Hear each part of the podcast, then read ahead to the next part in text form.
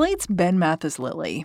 He knows exactly how a lot of you got the news that Florida Governor Ron DeSantis was suspending his presidential run. Because you know what? He was getting those texts too. People sent it to me with usually uh, a comment such as LOL, which I think speaks to the way that DeSantis went into the race. Uh, he, he went in hoping to really bother uh, people in the mainstream press. He went in hoping to bother liberals and Democrats. He succeeded. Yes, exactly. But obviously, then when you end up failing in such a high profile way, there's going to be a lot of Schadenfreude on, on your way back down.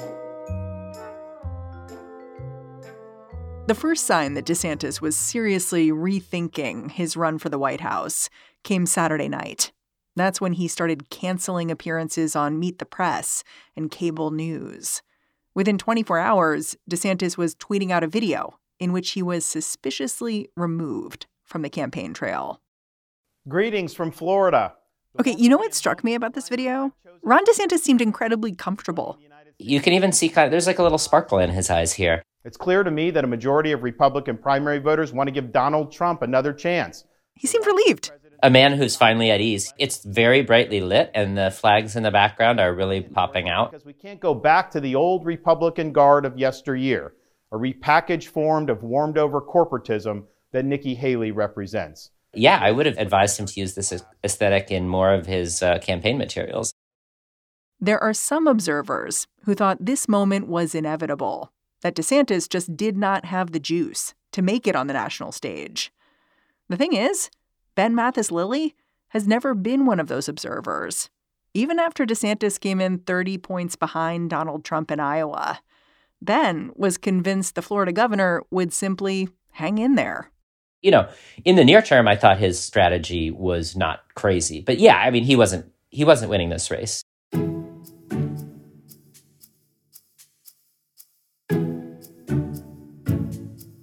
So I'm not surprised that he decided to cut it short instead of just uh, losing and losing and losing and losing over and over again because he's you know he's a pretty young guy. Uh, he he could have a future in national Republican politics down the line. So it's not as if he can never come back. Today on the show, Meatball Ron gets lost in the sauce. I'm Mary Harris. You're listening to What Next? Stick around.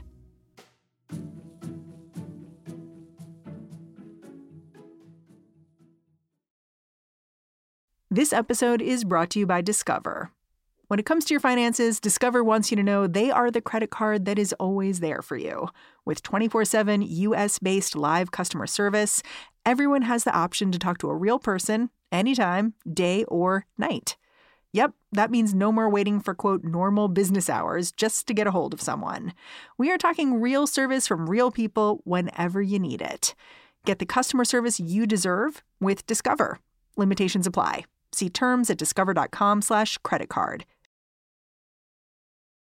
Part of what I think is interesting to me about Ron DeSantis leaving the Republican presidential race is that he hasn't officially been in the presidential race that long. Like he announced his candidacy less than a year ago. Trump, on the other hand, has been running for more than a year, for a very long time. Yes, exactly. I mean, so if you look back, I think this race really starts the night of the 2022 midterms. Before DeSantis was even declared. Before DeSantis was declared, uh, when a lot of the candidates that Trump had most strongly supported and which he had uh, really like, you know, made an effort to brand as Trump style candidates. That'd be Dr. Oz in Pennsylvania, Herschel Walker in Georgia, uh, Blake Masters in Arizona. A lot of these candidates across the country lost, uh, especially in the Senate. Uh, the, the, Republican Party did much worse than it was expected to in the House. So Trump was looking weak. Yeah, that was probably a moment in which even the most partisan Republicans might have had cause to look in the mirror and say, like, we seem to be doing poorly in elections. Every time this guy, Donald Trump, is the most prominent person in our party, maybe we should think about doing something else. And it seemed like Americans were thinking that too. Like there were polls that were showing Ron DeSantis getting pretty close to Trump in a head-to-head race, right?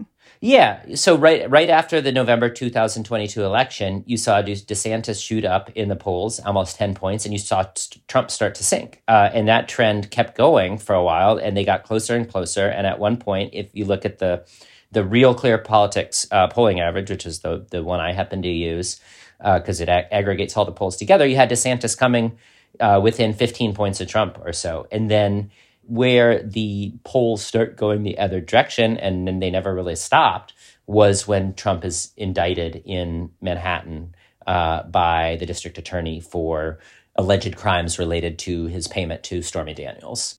So the indictments begin to have this like rally around Trump effect. Exactly. So the Republican electorate feels that this is unfair. Uh, Trump is being persecuted. Reminds them of all the grievances they have at the mainstream media and the deep state that Trump had, had rallied the, uh, around himself during his presidency. And uh, if you look at how DeSantis handled that, he said that it was a weaponized prosecution and that he hoped that uh, no one else would charge Trump with any more crimes. So, boosting Trump while running against him or preparing to run against him. The only thing he did was take uh, what a recent reporting suggests was kind of an ad lib swipe at Trump by saying, Well, personally, I don't get involved in porn star hush money payments, something like that. So, a sort of like mumbled insult, but like not, it's not a full throated anything. Yeah, kind of like taking like a half of a half of a swing, like a check swing uh, at Trump. But then, of course, he followed it up by by saying, you know, but I, I think this is ridiculous that they're doing this to him, and it's unfair, and and essentially acting as if he were Trump's attorney. And and then that continued to be his reaction every time another indictment landed against Trump, and it was the same old strategy that dates back to the 2016 primary, in which all the other Republicans said the quote that was was always in circulation was he's going to collapse under his own weight, uh, and that the the circus surrounding him would eventually alienate uh, his supporters, which it, it never has. And so from that point on, you can just see DeSantis declining further and further. So DeSantis enters the presidential race while his star is fading. So yeah, DeSantis doesn't enter the race until May. He tries to launch himself in a kind of happy, positive way as this uh, guy from Florida, the state of freedom, uh, who has a, a, great family and served in the military, running basically a very conventional campaign that barely acknowledged that he was, you know, would have had to come from behind against a much more popular and well known candidate. So he kind of tried to act as if he was the front runner, hmm. uh, and he tried to carry himself that way. You know, don't acknowledge the other candidates act as if you're inevitable, you're above the fray, you're dignified, you're strong. So I think that was kind of the strategy. And, and obviously, in retrospect, it, it didn't work. He wasn't getting traction anywhere. He wasn't getting traction in any of the early primary states or in national polls. He rebooted, quote unquote, rebooted his campaign several times. It became a run, running joke in Slate how many times he, he had, you know, announced or, or leaked a memo suggesting that he was changing things up. But every time he did that, it was what he came back with was the same exact thing. Hmm. Yeah, I look at DeSantis's campaign and I see a couple of things happening. I see these constant reboots, but then I also see he was trying hard. Like he he decided, okay, I'm going to throw it all in in Iowa. And he really made an effort there. He got Kim Reynolds, the governor, to endorse him, which is huge. So you could see he was putting a lot of effort in trying to really lock up that state and make the case for himself. But then in the end, you look at what happened in the caucuses and you just think, huh, that didn't work. Yeah, and I think the one thing I will take credit for pointing out, and I forget even when I where I did point it out, but DeSantis's strategy, as you allude to, uh, in many ways was to be half Trumpy, half MAGA, but also half establishment, and to hmm. and to hmm. secure the support and the endorsement of key figures in Iowa, and and especially key figures in in the conservative press and in the conservative in conservative media, you know, places like the National Review. But the problem is that Trump's voters don't don't respect those sources of authority. That's kind of the whole point of being Donald Trump is that he has never had to res- he doesn't have to respect any authority. He doesn't have to listen to anybody. And and the voters don't have to listen to anybody. And by voting for Trump they make a statement about themselves which is that I'm not going to listen to any of these people. They can't tell me what to do. Like you can't tell me what to do is such a fundamental part of Donald Trump's success as a politician. And so in you know if you're trying to convert or persuade his voters uh, probably you're not going to do that by saying like, "Hey, look at how many of these powerful people who are already part of the Republican establishment. Look at how many of these people support me." When DeSantis lost Iowa, was it just clear that his campaign was kaput? Well, I think that's generous. I think it was clear well before that that his campaign was kaput. uh, I think when it was getting to within a couple months of Iowa, and he was he was getting nowhere, and at the same time announcing that he had already visited, you know, 90 of the 99 counties and he was going to get to the other nine, you know, within a couple of weeks and cutting back on his appearances in other early states and focusing his campaign spending on the Iowa media markets.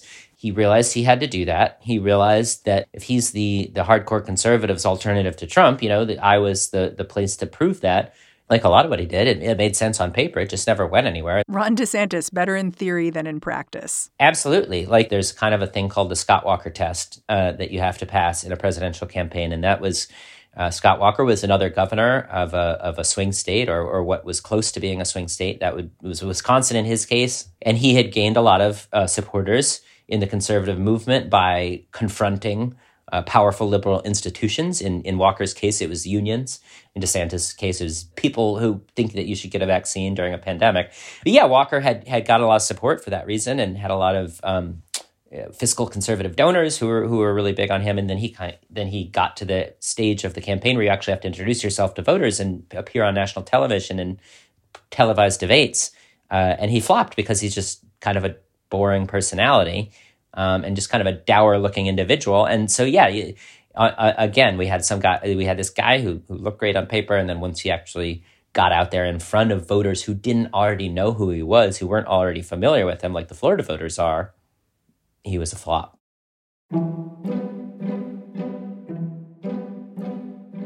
We'll be back after a quick break.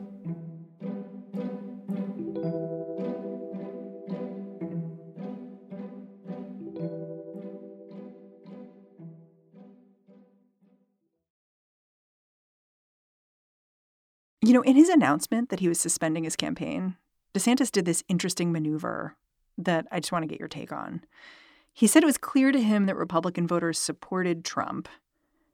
And then he said, I will do what I've always said, which is I'll support the Republican nominee. What do you make of that? Well, I think a lot of people are interpreting that as him endorsing Trump. Hmm. so if he was trying to be coy with that, I'm not sure it worked because I've already seen a lot of headlines that say Ron DeSantis drops out, endorses Donald Trump. My my off the cuff guess about that would be that when you're in a campaign against somebody, you build up just a really great deal of just very sincerely felt personal animosity toward those uh, the other competitors in the campaign. I think politicians are insincere about a lot of things and calculating, but I think that they really do end up disliking the people they're running against, especially in primaries. Like that's that's real feeling. So that would be my guess. Is he just did not feel like saying Donald Trump at the moment uh, you know, I don't think it was certainly a coded reference to Nikki Haley because he feel I think he dislikes Nikki Haley just as much as Donald Trump, if not more. Because if she hadn't, you know, run such a good campaign, probably he'd he'd still be in it. He'd be doing a little better. He'd be a little more viable. Yeah. One thing that I took away from his announcement is that Trumpism is really tied up with Trump. Do you think that's a fair takeaway here? Absolutely, I think that it's even been it's uh, quantifiable. Uh, if you look at the candidates who are most closely allied with Trump, uh, have been endorsed by him, uh, make the most appearances with him, you could go through one by one and see that they do about four. I think it's four to five points worse than other Republican candidates, m- more generic Republican candidates who don't have the the um, degree of association with Trump. Uh, yes, so absolutely, Trump, it's not just that that requires Trump to, to cede. It's that if, if you're Trump like, but you're not Trump, you do even worse than any old Republican off the street. I think that it just is tied up with him and his personality, the way he speaks, uh, the record that he has with voters. You go to Trump rallies, people say when he's talking, I feel like he understands me. I feel like he's he's up there representing me, and just uh, no one else has been able to recreate that. Um, and and when candidates like DeSantis go in and say, "I'm going to be Trump without the messy personal life, without the chaos, uh, without the level of controversy," it, that's like the worst of both worlds, really. One thing I think it's important to talk about is that Ron DeSantis entered this race with a ton of money. Like, I think if you count donations he got for his gubernatorial campaign with the presidential ones, it's like he had over 200 million. The Washington Post called it an unprecedented war chest, which just makes it clear there are people with money who really wanted a Trump alternative. Where are yeah. those people now? Well, they're probably trying to convince themselves that Nikki Haley has a path to victory. Uh, you know, to be fair to them, in many races, having the most money, it, you know, having an overwhelming financial advantage means you're going to win the race. But that's not how presidential politics work, and it's especially not how presidential politics work in the Republican Party in the Donald Trump's era. And if anything, uh, sometimes having the support of of wealthy Republican donors makes someone even less popular with Republican voters. So it's not just that the the money is being set on fire; it actually helps Donald Trump uh, when when these people try to get involved. So tomorrow the action shifts to New Hampshire, where Nikki Haley has really been trying to make the case for herself. Like even before this weekend, DeSantis had basically given up on New Hampshire. Yes. Do you think that New Hampshire is kind of the last stand for the people who are looking for some kind of Trump alternative in the Republican Party? Yeah, um, I think that again that might even be too generous. I, I, as as much as Haley has gotten attention in the press and as and as well as she's done in New Hampshire, the all the polls that have come out in the last couple weeks show her at least ten points behind Donald Trump. Uh, and that's with uh, independent voters having access to the primary and New Hampshire traditionally supporting more moderate candidates uh, in the past. John McCain, kind of a, a classic example. I think that if this doesn't work in New Hampshire, if it doesn't work there, it's it's definitely not going to work anywhere else. That said, I think you know I do want to say uh, polls are imprecise, uh, as we've learned in many elections recently, especially in a fluid situation like this one, and in a in one particular state in a primary, which is going to have a fairly small turnout. So yeah, I, I, don't think it would be I don't think it would be the craziest thing in the world to happen if Nikki Haley Nikki Haley happens to win by one point in New Hampshire this week. That that's plausible. More concerning for for her and her supporters is that there's just nowhere else in on the entire map of the United States where she's seems like she has a chance of replicating that, including South Carolina, which is her home state, which is where she was governor including South Carolina, where where Senator Tim Scott, uh, who was a presidential candidate early in this race, just in, endorsed Donald Trump, even though Nikki Haley appointed him to the Senate. exactly. It it just goes to show how hard it, it's going to be for her or for anybody. If you're an anti-Trump Republican, this hasn't really been a good week for you. no, but you know, when have you had a good week? I guess there's there's like a couple here and there. yeah, if you're an anti-Trump Republican, I think that you're back uh, where you have been for some time, which is that you you need to support Joe Biden. Uh, it, you know, which a lot of them have ended up doing.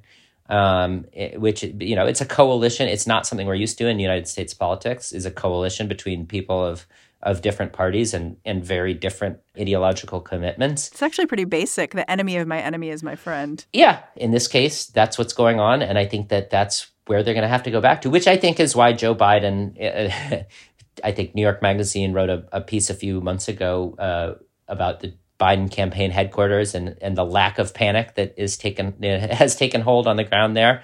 Uh, the the relatively mellow levels of uh, attitude that they have going. And I think that's a big part of it. Um, once the Trump skeptical Republicans realize, like, this is going to be our nominee, it's going to be Trump again. Once independent voters, like, there's been some polling that suggests that independent vote voters just truly do not believe that the Republican Party would nominate Trump again.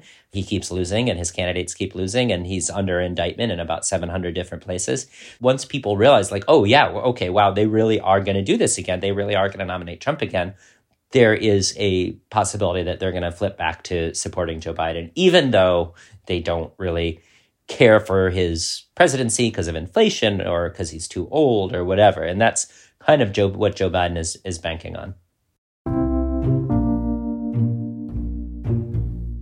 Ben Mathis Lilley, super grateful for you hopping on the line a little late on a Sunday with me. Thanks. Glad to be here as always. Ben Mathis Lilley is a senior writer for Slate. And that's the show. What Next is produced by Paige Osborne, Elena Schwartz, Rob Gunther, Madeline Ducharme, and Anna Phillips. We are led by Alicia Montgomery with a little boost from Susan Matthews. Ben Richmond is the Senior Director of Podcast Operations here at Slate. And I'm Mary Harris. Thanks for listening. Catch you back here next time.